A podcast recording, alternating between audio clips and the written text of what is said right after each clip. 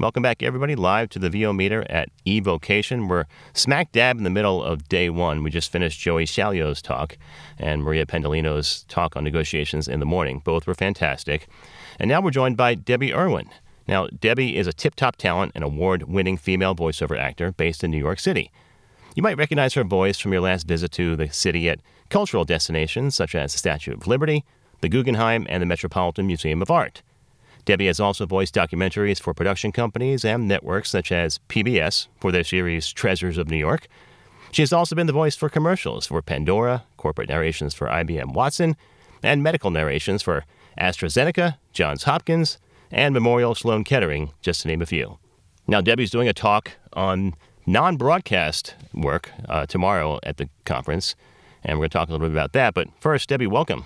Thank you. It's good to be with you, Paul. So, virtually. Yeah, virtually. It, it still counts, I think. totally. So, tell me, how did you become involved with eVocation?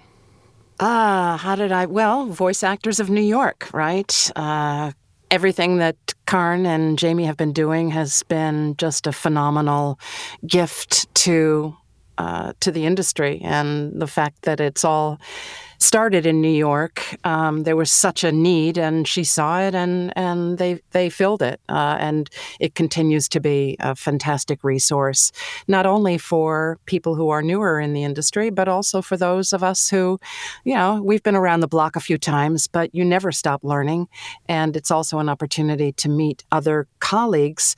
You learn from them, right? Yeah, you can always learn. You never stop never stop learning if you're doing it right. I think. Right. So you were at the conference last year, and mm-hmm. how do you think it's different so far this year? There's obviously the technological things, but what's different from from last year in your opinion? Well, one thing that I like is that there's no conflict around which room to go to.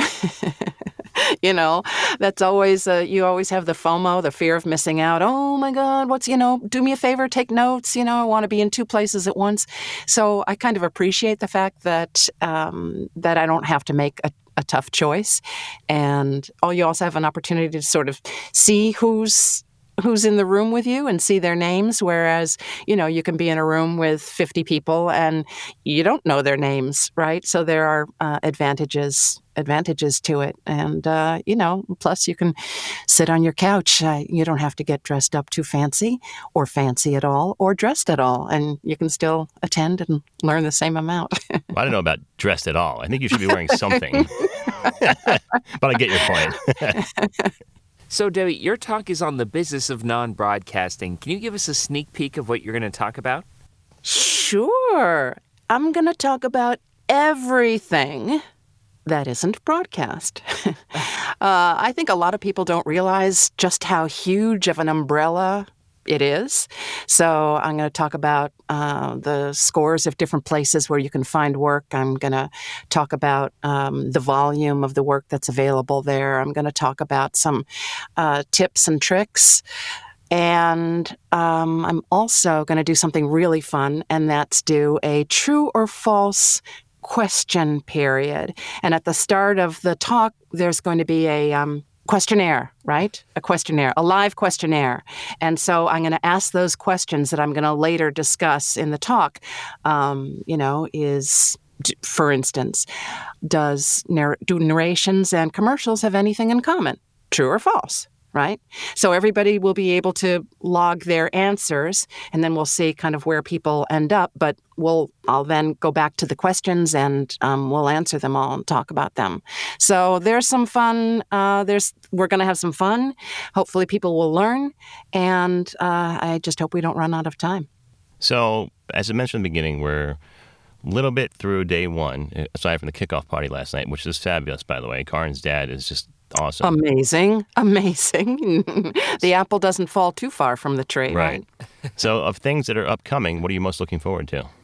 Oh my gosh, I, that's that's not fair. Everything, you know, everything. And and again, the getting back to my first point, I'm so happy that I don't have to choose.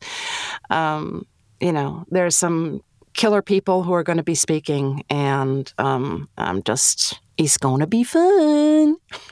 Well, Debbie, it's been such a pleasure talking with you. How can people find out more about you if they want to learn about you outside of the conference? Feel free to come to my website, debbieirwin.com.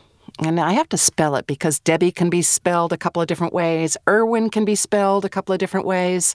So it's D E B B I E I R W I N. So DebbieIrwin.com. And I'm launching a new website like any minute, thanks to Joe Davis and uh, Karen Barth and all the folks at uh, voiceover websites. And I can't wait because it's going to be awesome. It's I'm super, super, super proud of it.